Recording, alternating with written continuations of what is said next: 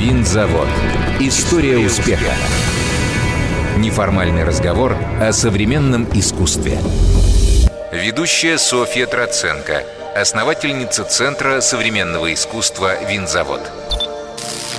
Не существует общепринятого термина, который определил бы искусство последних двух десятилетий, конца двадцатого века и начала двадцать первого. Я хочу сказать, что время было удивительным. Никогда прежде не создавалось и не покупалось так много произведений современного искусства. Никогда прежде общественность и СМИ не проявляли к нему такого интереса. И никогда прежде не существовало такого количества мест, куда можно было бы прийти, чтобы посмотреть на современное искусство. Потрясающие новые музеи и галереи построены по всему миру. Мы переживаем мировой бум современного искусства, подобного которому история не помнит. Было бы жаль оставить все это без внимания только потому, что не существует академического термина. Да и история современного искусства осталась бы удручающе незавершенной. Уилл Гомперц. Добрый день! Сегодня у меня в гостях абсолютно невероятный человек, просто легенда, история современного российского искусства, который, конечно же, не любит и очень не хотела бы, чтобы о ней так говорили, но, тем не менее, историк искусства, художественный критик, галерист, сооснователь галереи икс эль, куратор и организатор более трехсот выставок Елена Селина. Лена, привет! Здравствуйте! У нас передача о истории успеха в современном искусстве, современной культуре. Тебя нельзя не назвать человеком, который, кроме того, что ну, представляет и сделал одну из самых успешных галерей, еще э, вывел на рынок невероятное количество художников, которые сегодня, по сути, ну, составляют историю современного российского искусства. Я э, знакомилась с твоей биографией. У тебя искусствоведческое образование. Тот момент, это примерно восемьдесят восьмой год, да? Что привело тебя в современное искусство? Я о, закончила Московский университет. Я очень любила художника Петра Брейгеля. И вообще им активно занималась и даже делала некоторые успехи. Но в один прекрасный день у меня произошел когнитивный диссонанс, и я поняла, что, что бы я ни придумала, я придумала там такой интересный там, ракурс исследования, что об этом узнают и порадуются пять, ну, двадцать людей в мире. Так как человек активный и склонный все-таки к контактам, я поняла, что я не кабинетный ученый. Тогда я стала метаться, когда я училась еще очень интересной темы, полузапретный даже в чем-то был русский авангард. Я стала специализироваться по русскому авангарду. Это было действительно для меня прекрасное время. А даже до сих пор я жалею, что я не стала этим заниматься глубоко. Да, и когда я заканчивала университет, нужно было еще где-то работать. И моя подруга Фаина Балаховская сказала, ну, знаешь, есть такая контора, такая странная, но там, знаешь, много платят. И командировки все время, поэтому ее никто не любит. В общем, короче, я сказала, ну, видимо, это мое. И пошла, действительно, там много платить. И действительно, раз в месяц мы должны были выезжать по городам. Это была дирекция выставок Союза художников СССР. И меня сразу как-то закинули, я должна была... Ну, это такое, мне кажется, прям было место-место. А, да? Ну, вот Фая меня туда забросила. Вот, и, значит, я вызвала сомнения у тех, кто принимал поначалу, но меня сразу забросили на выставку в Таллин. И я впервые сделала свою экспозицию, и вдруг почему-то поимела какой-то невероятный успех. Я даже не знаю, почему. Я до этого ну, не занималась выставками. Вот, ну, в общем, короче, из Сталина пришла бумага. Теперь к нам должны приезжать только Леночка и Измаил, это директор, выставки, менеджер по-нашему, потому что нам больше никто не нужен. И самое смешное, что я нашла свое призвание, то есть у меня мало способностей, но это, похоже, мое, я очень люблю делать выставки. В широком смысле этого слова, от экспозиции до интерпретации и так далее. Я стала это делать. И, соответственно, на личных таких дружеских отношениях меня пускали в фонды, все остальные делали выставки по карточкам, а меня за бутылку водки пускали внутрь, и поэтому мои выставки были лучшими. Вот, и все было прекрасно, но к восемьдесят восьмому году появилось современное искусство. Мне просто стало любопытно. И мы вот с тем же Измаилом, он такой взрослый дядька был, два раза взрослее меня, но лихой. И мы пошли с ним на выставку в Беляево, объединение Эрмитаж, это было то ли жилище, я не помню. И вот мы приходим, полный такой ужас, я иду и смотрю, а там, значит, на секундочку Кабаков, Звездочётов, работу. Думаю, какая чудовищная гадость, я ничего не понимаю. И доходим до такого лабиринта, лабиринт, как сейчас помню, Вадима Захарова. И я говорю, ну полезли, что ли, в этот лабиринт. И мы, значит, лезем, лезем по этому лабиринту какому-то адскому, там какие-то ноги, части слонов. Залезаю в черную комнату, ничего не понимаем. Измаил говорит, а давайте хлопнем по рюмашке. Мы, значит, хлопнули, выходим, и что-то у меня вдруг открылось. Думаю, боже, какое невероятно интересное искусство. И натыкаюсь на художника Альберта, который рассказывает о том, что они хотели, про себя и так далее. И для меня это было второе открытие, невероятное, потому что все художники живые, с которыми я общалась, все эти художников, такие были, кто-то придет, бым, и все объяснит. Мы, как бы, живописцы, это не наше угу. дело. Тут я увидела, что художник не только может отлично интерпретировать, а может, как сказать, даже знает в этом смысле больше меня. Такая человек азартный, я, значит, сразу побежала этим заниматься. И на пути стала знакомиться с художниками и так далее. На Октябрьской двадцать шесть был такой выставочный зал. И там сидела такая тетенька, которая сказала, Лена, ты не хочешь открыть галерею?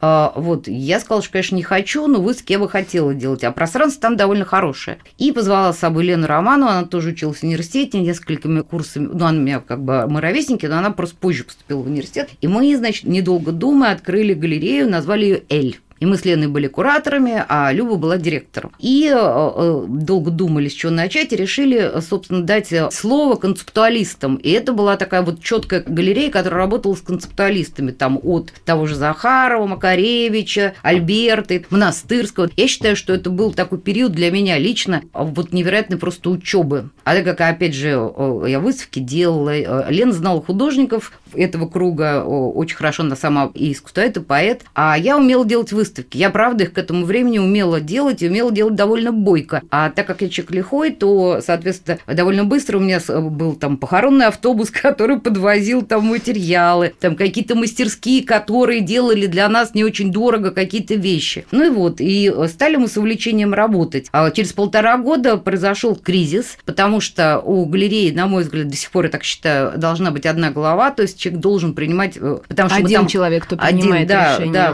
угу. Стратегически какие-то решения, потому что мы в конце с Леной уже разделили проекты. Ну, например, я делала выставки Пивоварова, Пеперштейна, там, и Ануфрия «Пустые иконы», там, а, например, Лена делала Филипова, Звездочётова, то есть у нас были разные взгляды еще ко всему прочему. И к тому же меня уже начало так зудить, потому что только сидеть в концептуальном кругу, ну, в принципе, это хорошо, но мне хотелось как-то пошире. И я оставила Лену на эту галерею и, значит, ушла. И... К тому времени мы уже встретились с Сергеем, и у него был друг, американский э, компьютерный гений э, Джерри Шнайдер, который сказал, что это Леночка грустная. Ну, потому что понятно, что уходила я в довольно там острой ситуации, то есть, ну, как бы мы не ладили. А Сережа сказал, Леночка грустная, потому что у нее галереи нет. А у Джерри была до этого жена...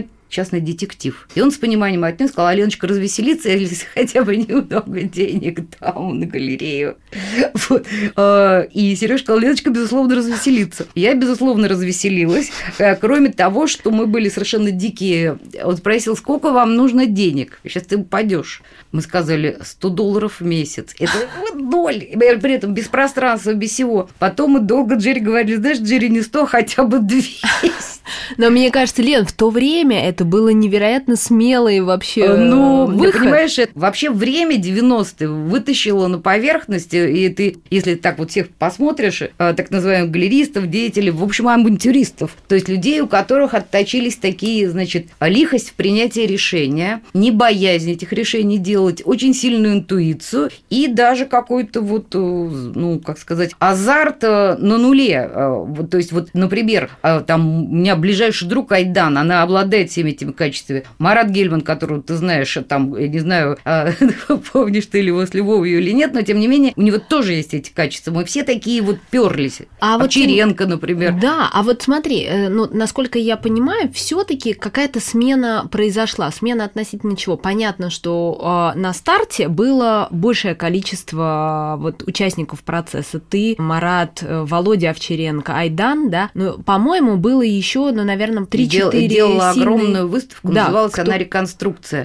И рассматр... Собственно, за которую ты получила премию «Инновации», а, да, да, как получила. Кураторский проект. И я рада, что я сделала эту выставку. Мне разрешили делать ее из двух частей, потому что время очень отличалось. Вот пять лет, до сих пор, кстати, меняются вот эти парадигмы. То есть шикарное время с девяностого по девяносто пятый, совершенно другое, но более профессиональное время с девяносто пятого по двухтысячный. Время, которое я ненавижу, это с две тысячи первого по там десятый, потом четырнадцатый год тяжелый был, а сейчас как-то все постепенно там вот движется, куда мы там можем двигаться. Но, по крайней мере, сейчас эта индустрия работает профессионально. Надо сказать, что ты понимаешь, что в начале девяностых годов никто не знал, что такое галерея. И э, как бы мы первые, не в смысле, что мы легенды, я, кстати, отрицаю. Почему? Потому что, когда говорят, что ты легенда, это значит, что ты уже все, старик такой сидишь там, где ты починаешь. На самом деле, я считаю, что я вполне работающая галерея. Вот сейчас мы об этом да, тоже поговорим. И развивающаяся все таки по мере сил. Ну вот, и поэтому я просто хочу тебе сказать, что э, да, меняется все это. Мы наступали на такие грабли, вот не мысли, собственно, почему я член ассоциации, и почему я, собственно, взялась... Ну, сначала я решила делать конкурс, потому что его никто не брал, а потом я даже увлеклась, потому что я сторонник в этом смысле какой-то бюрократии, чтобы были некие правила, по которым ты мог бы дальше действовать, не задумываясь об этом, не наступая вот на эти грабли. Потому что, как ни странно, галерейная деятельность – это очень простое дело.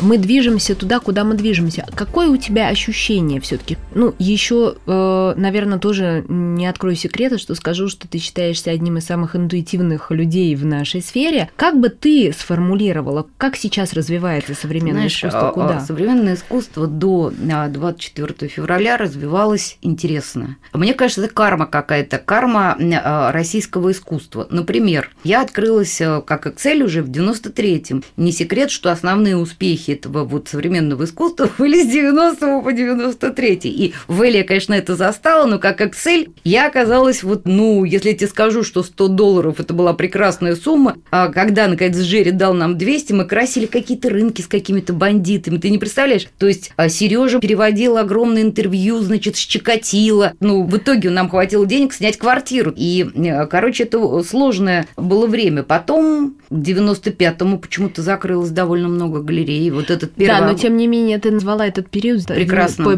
Да, он определил, его? кстати, угу. жизнь нашу, и я пока еще надеюсь, что так и будет продолжаться. Потому что, как известно, в России, как сказать, любой поэт больше, чем поэт. И, соответственно, галерея больше, чем галерея. То есть у нас всегда была у всех установка, у кого-то интуитивная, у кого-то разумная. Мы всегда делали, вот особенно до девяносто пятого года, это были выставки. Почему я взялась делать реконструкцию? Интереснейшие, невероятные, крутые выставки, безбашенные, которые невозможно было продать, но которые развивали искусство. После девяносто пятого уже началось что-то такое вот формироваться. То есть к девяносто восьмому году уже пошел какой-то даже финансовый вот прибыль. Дальше что происходит? Кризис девяносто восьмого года. Значит, мы дальше начинаем, как тараканы, начинаем выживать, продавать антиквариат. Там Айдан там, по-крупному, то есть с Азовским, а я по-мелкому, то есть это у меня была Италия там семнадцатого века, на которой я стабильно получала там небольшой процент, но зато он был стабильный. Ну и вот. Самое интересное, что с две тысячи первого года стали покупать современное искусство, стали открываться музеи, большие собрания. Начало было очень здорово, а потом я поняла, что я ненавижу это время, я его ненавижу до сих пор. Вот почему это? Потому что когда... Это период самых ярких открытий и вообще Нет, запуском это... большого количества проектов. Да, но вот не проектов, а очень сильный запах денег. Похоже, что вот нас так долбит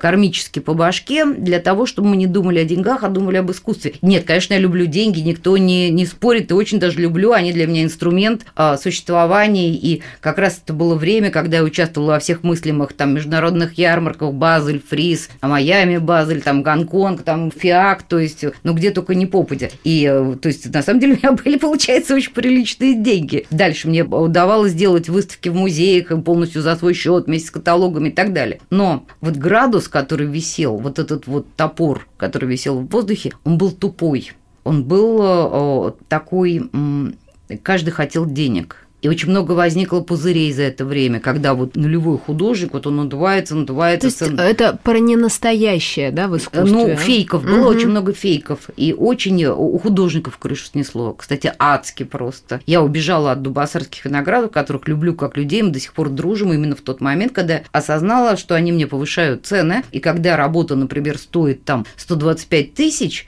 и вдруг, например, человек, который у меня купил за такие деньги, решит эту работу продать, конечно, я ему ничего не обязана, но первый человек, к которому он придет, это ко мне. И я совершенно не уверена, что вот за такие огромные деньги я так вот лихо это продам. То есть мне, как только они все повышали, повышали, я просто, ну, как сказать, я обычно не рву с художниками, а ускользаю. Вот. И поэтому четырнадцатый год был тяжелый, очень тяжелый. А, во-первых, был двенадцатый год тяжелый. Еще Марат Гельман зачем-то болтанул, что я тоже закрываю галерею, причем эм ка, и мне пришлось отбиваться от очень многих э, западных, например, ярмарок, которые мне звонили и говорили: Лен, что с вами случилось? Да, у тебя же был самый пик, мне кажется, да, как да, раз в международной повестке. Да. Но я уже понимала, так как рухнул к двенадцатому году, это началось в десятом, рынок местный затих, оказалось, что только западными деньгами вообще Ну, ну, представляешь, каждая ярмарка стоит пятьдесят тысяч примерно евро. У меня пять международных ярмарок, плюс-минус, но в основном пять или там семь, да, умножь это на пятьдесят, плюс у меня две выставки в музее обязательно в год, это еще сто и так далее. То есть я понимаю, что я начинаю, как сказать, вот подушка безопасности. Баланс теряется. Да, баланс теряется. И, честно сказать, все говорили, что это неправильно, но я воспользовалась этим маратовским заявлением, потому что, конечно, вот я тебе говорила, что это тяжело. Когда пахло только деньгами, мне становится, ну, как сказать, неинтересно. Вот. А я продолжаю до сих пор любить делать выставки. И я на этой конференции сказала, что нет, я не закрываюсь, но мы опять открываем икс эл Project, я готова делать выставки, но теперь только за ваши деньги. И надо сказать, что мне сразу пришло предложение делать выставку про московский неоакадемизм. Я изучила проблему, написала, что такого явления нет, и есть какие-то черты. Но вот зато я могу вам предложить другую выставку, и это была реконструкция. Вот. И вот с нее началась моя какая-то более свободная жизнь. То есть, если ты видишь, что я делаю выставку в музее, это значит, что музей ее оплачивает. Замечательно, но мне кажется, Лен, относительно тех выставок, которые ты делаешь в музее, даже вот мне и, наверное, тем, кто нас слушает, важнее понимать не только финансовую составляющую, но да, на конечно. самом деле а, супер важно то, что галерея э, в твоем лице, это, наверное, редкий случай галереи, который объединяет художников э, нескольких поколений. И вот это продюсерская составляющая, благодаря которой появляется возможность развития у художников. И на самом деле те выставки, которые ты делаешь, это все-таки во многом такое исследование, да, процессов, ну, по тому, скажем, что происходит. Так, это мой тип. Есть люди очень разные, кураторы же бывают разные. Мне нравится нечто с элементом детектива. То есть мне нравится покопаться, разобраться. Вот это как раз, может быть, и отзывается университет, потому что, когда я училась, у нас всегда стояла сверхзадача, даже в любой курсовой или семинарской работе, которую ты пишешь, чтобы ты вот не просто тупо написал там работу по материалам, которые... То есть у меня было две составляющие. Первое – это ты изучаешь все документы вокруг вопроса, в том числе читаешь всех авторов по этому вопросу. Обязательно у автора есть основная линия, есть боковые. В боковых линиях он сам не замечает, он иногда открывает какие-то невероятные вещи. Я за нее цепляюсь и дальше начинаю придумывать нечто свое. Вот, и надо сказать, когда училась, ну, например, у меня была тема исследования, откуда, например, в иконе Флора и Лавра на конях, почему это не традиционное изображение, да, ну, откуда там взялись лошади. И это было целое исследование, потому что в этом месте были вативные, значит, рельефы близнецов, близнецы были покровителями, значит, этого места. Ты помнишь эту историю с Гениус Лоци и так далее. И, значит, так как христианство, забираясь, так сказать, в Россию, естественно, присваивало местные культы, чтобы они быстрее, как бы, ну, как сказать, ассимилировались, то вот эти кони вылезли оттуда. И дальше, когда я занималась Петром Брейгелем, я, собственно, занималась исследованием его внутреннего пространства, связанного с мировоззрением. И проверяла, вот, кстати, между прочим, мой учитель сказал, либо Лен гений, либо, либо из этого ничего не получится. Потому что я... пыталась проанализировать Питера Брейгеля от уже созданных работ, то есть как бы я пыталась разложить вот это пространство на многие-многие-многие состояния. В общем, дико было интересно. Вот. И, соответственно, как куратор у меня осталось вот это вот, если дело касается какой-то выставки, я ставлю перед собой задачу. Действительно, читаю все вокруг этой задачи. И, наконец, приходит, вот сейчас, если не сорвется, в Архангельск все-таки будет выставка, которую я отложила. Называлась она, кстати, вот «Гениус Лоцис». Это такая интервенция, усадьба Архангельская. Вот если это получится, то это может быть очень интересная выставка и так далее. То есть, опять мне будет чем заняться. Потому что, например, в том же Архангельском я вычленила четыре как бы задачи для художников. Первое, мы можем прицепиться к архитектурному ансамблю. Второе, мы можем прицепиться к театру Гонзага. Здание театра и декорации создал итальянский художник Пьетро Дикатардо Гонзага по заказу владельца усадьбы князя Николая Борисовича Юсупова. Театр в Архангельском входит в число немногих существующих в мире старинных театров, не затронутых позднейшими реконструкциями. До наших дней дошли не только элементы убранства зрительного зала и театральной машинерии, но и подлинные декорации Гонзаги, не сохранившиеся более ни в одном из европейских театров. Театр Гонзага – это офигенный, это театр декораций, то есть без актеров. Угу. Мы можем зацепиться за вот эти всякие притчи. Там очень смешно. Там, например, было две комнаты у Троцкого, который встретился с танцором, а это определенного рода примета. Там одна история с одними супами. А когда другими. Ждать эту выставку, Лен? Пока не знаю. Но вот они позвонили, сказали, что похоже, что мы возвращаемся к этой теме. Так долго вели речи, у тебя пытаюсь сказать, да, что... Да. Ты спросила интуицию. На первый твой вопрос отвечаю. Как известно, театр живет десять лет. Галерея, наверное, семь. Соответственно, если ты не будешь привлекать новых художников, а какие-то старые отвалятся, они обычно сами как-то уходят, а какие-то остаются. То есть ты должен наращивать какие-то новые, иначе ты превращаешься в музейчик такой маленький с определенными авторами.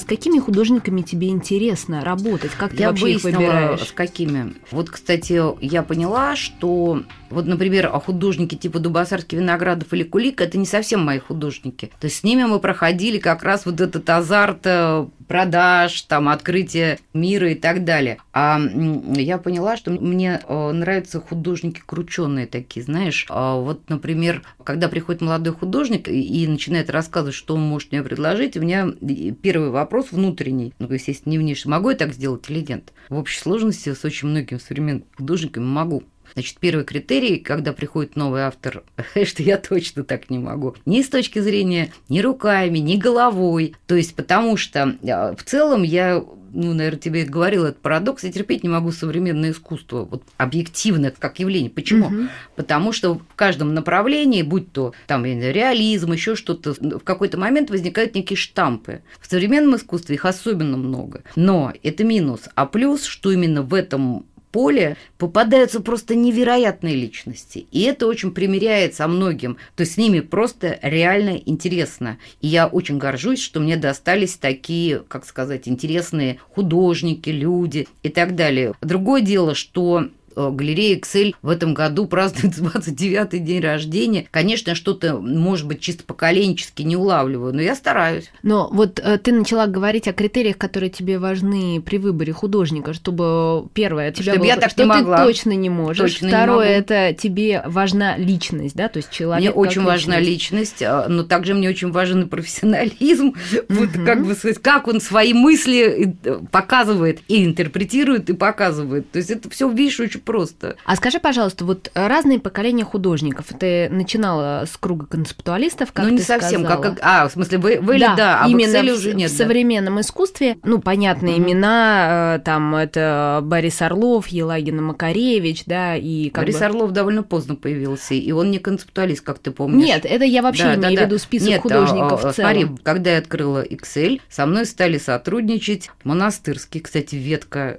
моя любимая вещь, девяносто шестого года, нынче в Третьяковке. Вот, Макаревич, Елагина, Никита Алексеев и, и Козьма Звездочетов. А дальше я стала наращивать новыми. То есть появился Осмоловский, появился там Мухин, Михайлов. Там. А вот, Лен, есть ли какое-то отличие художников и вообще художественного мира, сообщества, именно про художников речь тогда и сегодня, когда ты работаешь с молодыми художниками? Ну, конечно, есть. Их интересуют разные проблемы.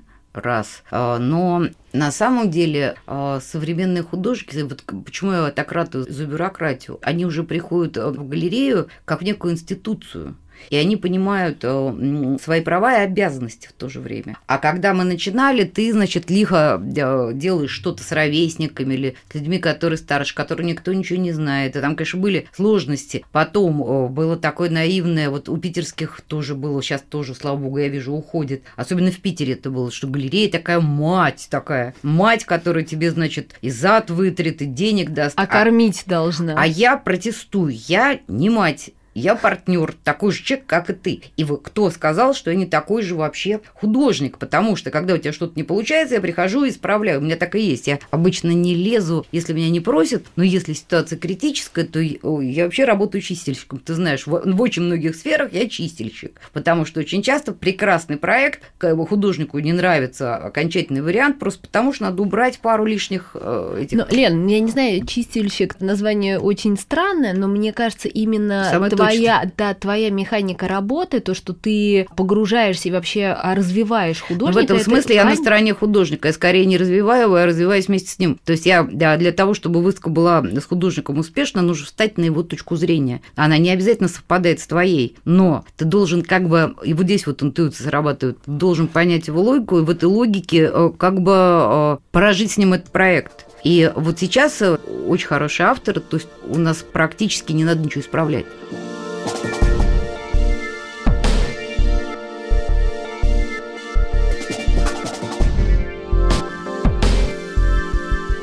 Еще важная составляющая в искусстве, невероятно важная, институциональная. Художник, конечно, всегда на первом месте, но у меня сейчас интересует зритель и коллекционер. Изменился ли он как-то да. за это время? Как? В двухтысячные, когда, собственно, пошел вал коллекционеров, ну, ощутимое количество какое-то, да, это было очень много интуитивных коллекционеров, визуальных, которым вот нравится вещь, повешу ее в эту новую квартиру, там, вот что-то такое. Вот системных коллекционеров было очень мало. И в основном коллекционеров, в основном, интересовало там, насколько этот художник востребован в в том числе финансово или имиджем, или вот модный он или не модный. Это все закончилось. Но вот сейчас очень мало осталось коллекционеров из того времени, все ушли. А зато появились новые, лет так от тридцати до сорока, там, ну, может, сорока пяти. И все, кто приходит с большим увлечением, читают про художников, читают интервью с художниками и очень жаждут знаний. То есть, ты... То есть это уже более осознанный осмысленно, подход, абсолютно. Они знают свои риски, потому что, безусловно, рынок зависит от каких-то экономических причин, политических, да, и так далее. Но, тем не менее, вот они до сих пор продолжают покупать и покупают осмысленно. То есть они понимают, кого они покупают и почему, и понимают свои риски. Мне очень нравятся нынешние коллекционеры, мне очень нравятся нынешние художники, мне нравятся правила игры, я сделаю все, чтобы они работали, они все-таки сейчас более или менее работают. Даже вот эти молодые галеристы, а можно говорить, там, нравится или не нравится то, что они показывают, но они тоже стараются действовать по правилам. И, что особенно здорово, без вот этой вот задней такой вот двухтысячной принесли таких вот немножко вороватых людей, которые там, ну, как у тебя продается, ну, там вот это вот. А нынешнее поколение галеристов спокойно говорит там да, нет. То, то есть... есть рынок вообще стал более открытым. Рынок на самом деле стал. Стал, и стали появляться какие-то правила. Да, да, угу. да, это очень здорово. А скажи, ты вообще как оцениваешь потенциал российского рынка вот в нынешних меняющихся условиях? Ну, вообще в современном мире у нас много Считаю, изменений что нам за последние несколько лет. Копить силы и действовать пока локально, потому что, понятно, сейчас даже и ярмарки, которые к нам тянут свои ручонки, как ты видишь, это, в общем, не, не самые лучшие ярмарки на свете, да? Я считаю, что не надо себя...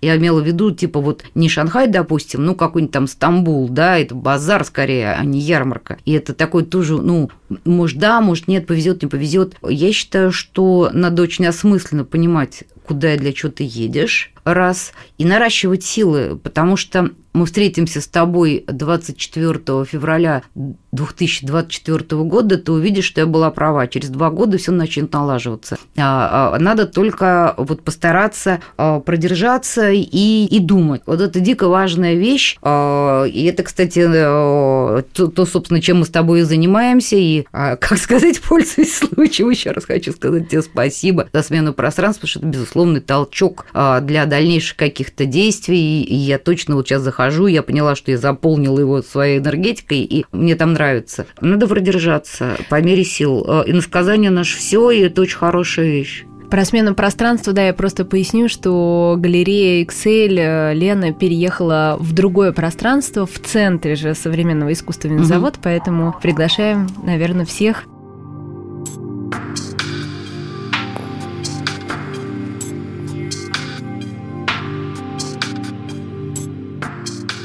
Лен, еще один вопрос у меня. Скажи, ты вообще представляешь свою жизнь вне искусства? То есть у тебя были когда-нибудь размышления, что вот если бы не галерея тогда, да, не предложение сделать галерею, как бы развивалась вообще твоя жизнь? Профессиональная? Ну, дело не выставка, это, безусловно, наркотик. То есть я, конечно, и так как у меня сразу это получилось, всегда человек хочет делать то, что получилось, да? А у меня получилось, я до сих пор получаю от этого удовольствие. То есть, может, это единственное, что меня вообще держит. Безусловно, я сто раз хотела удрать и закрыть галерею, но есть, во-первых, такая вещь, как ответственность перед теми, с кем ты работаешь, и вот ты сидишь, сидишь, вроде все так плохо-плохо-плохо, потом хрясь, приходит новый художник, и становится что-то интересное. Вот. А, то есть, ну, это, наверное, уже такой стиль жизни. Если бы не было бы галереи, нашла бы все где-нибудь вот... В искусстве или...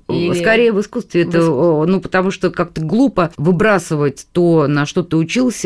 То есть, мне без искусства было, конечно, скучно. Как бы я его ни говорила, что я его ненавижу, не ненавижу. Но, скорее всего, я бы либо стала бы заниматься русским авангардом, либо пошла бы писать критические статьи, хотя это проблемно, я ненавижу писать хотя статьи. Ты во многом, ну, тебя определяют как художественный критик еще ну, да, через ну, запятую. Ну, я не совсем критик, то есть, я не критик, уж прям так, но я пытаюсь интерпретировать, да, вот, наверное, туда бы пошла бы, наверное, прибилась бы все-таки к какому-нибудь музею, делала бы там выставки, я не знаю, но, то есть, конечно, это было связано с искусством, ну, как-то, вот еще момент, многие сейчас там переезжают, да, а вот у меня такие знания, которые я могу использовать только здесь, ни в одной стране мира они не нужны, а, а мне еще Ольга Свиглова говорит, не, ну, почему, ты ж куратор, я такая прихожу в Тейт, открываю дверь ногой, говорю, здравствуйте, вот и я крутой куратор, мне говорят, пошла вон старый дур. Ну вот, а, а, а здесь и не скажут, пошла вон старая дура, а здесь все-таки есть чем заняться. И а потом я родину люблю, ну я вот Москву люблю. Почему же? Мне кажется, ты открыла такое количество вообще имен в искусстве, которые... Ты знаешь, это все-таки вот не то, что я там хотела как-то открыть. Мы вместе бежали по какому-то пути. То, что они открылись, это и слава тебе Господи. Знаешь, вот не было такого, сейчас я вот поймала художника, отмою сейчас его, он будет настоящей звездой. Вот точно нет. Просто приходил художник, начинали вместе работать, становилось интересно. Когда тебе интересно, и другим интересно, это факт. И другие начинают смотреть, думают, а действительно, вроде интересный художник. Как бы я многих поддержала, например, вот как раз Орлов. Мы с Орловым стали сотрудничать, когда э, они разошлись э, с Реджиной, и э, было сложно э, Боре, да, а, а мы сделали прекрасную выставку в две тысячи седьмом году, и вообще как-то вот... Э, и у него, кстати, планируется выставка, я не буду ее курировать, кстати, э, и это хорошо, потому что кого-то там другого шалва зовет, и это вот, потому что я уже сейчас, сейчас убьешь меня, ненавижу персоналки, потому что персоналка... Это вообще, Лен, все, что ты говоришь, есть какие-то моменты, которые ты говоришь сегодня, которые, правда, меня очень удивляют. Ну я вот, думаю, например, персоналка, меня. Ты и так понимаешь все про этого художника, да? И когда ты много сделал персоналка, а их сделало много, тебе хочется более широкой какой-то задачи, понимаешь? Почему я все время вспоминаю там реконструкцию, или такая была выставка «Невесомость», там, где вот... вот сборные вот... исследовательские да, проекты. Да, да, да, да. Может, это старческий эгоизм, я не знаю, у меня проснулся. Лен, ну мне кажется, нам всем очень повезло, что ты себя mm-hmm. не ассоциируешь ни с каким другим местом, кроме как Россия, поэтому... Нам всем повезло, что мы все встретились, но мы не могли не встретиться, потому что встречаются люди, я вообще считаю мистически. Вот мы должны были что-то сделать, что-то подобное, вот поэтому мы все встретились. И мне кажется, у нас получилось. Да, мне кажется, да. Лена, спасибо большое за этот эфир. Еще раз с нами в эфире Елена Селина, историк искусства, основатель галереи икс эль. Да, спасибо. Заводская афиша. Что смотреть в Центре современного искусства «Винзавод»? В цехе Красного с двенадцатого июля выпускная выставка художников Института «База». Исследовательская экспериментальная площадка под руководством художника Анатолия Осмоловского работает на территории винзавода. Куратор выставки, режиссер и директор института Светлана Баскова. В галерее икс эл группировка «Зип» художники из Краснодара показывают новую инсталляцию, названную вопросительным и восклицательным знаком. В центре галереи собран деревянный вагон, который врезался в невидимое препятствие. По соседству в галерее одиннадцать двенадцать художник Иван Волков, известный своими ироничными зарисовками быта, которые он буквально рисует на снегу, с новыми работами «Собачья свадьба». В галерее «Треугольник» продолжается выставка работ художника-графитчика Кирилла Кто, а новая галерея винзавода «Астра» открыла выставку начинающего художника Юрия Самойлова. Также в летнем ангаре винзавода по понедельникам, средам и пятницам бесплатные занятия йогой. пятнадцатого июля пройдет турнир по шахматам с главным архитектором Москвы Сергеем Кузнецовым. И всегда в доступе столы для игры в пинг-понг. Актуальная информация о выставках и мероприятиях доступна на сайте винзавод точка ру. История успеха. Совместный проект «Радиокультура» и благотворительного фонда поддержки развития искусства «Винзавод».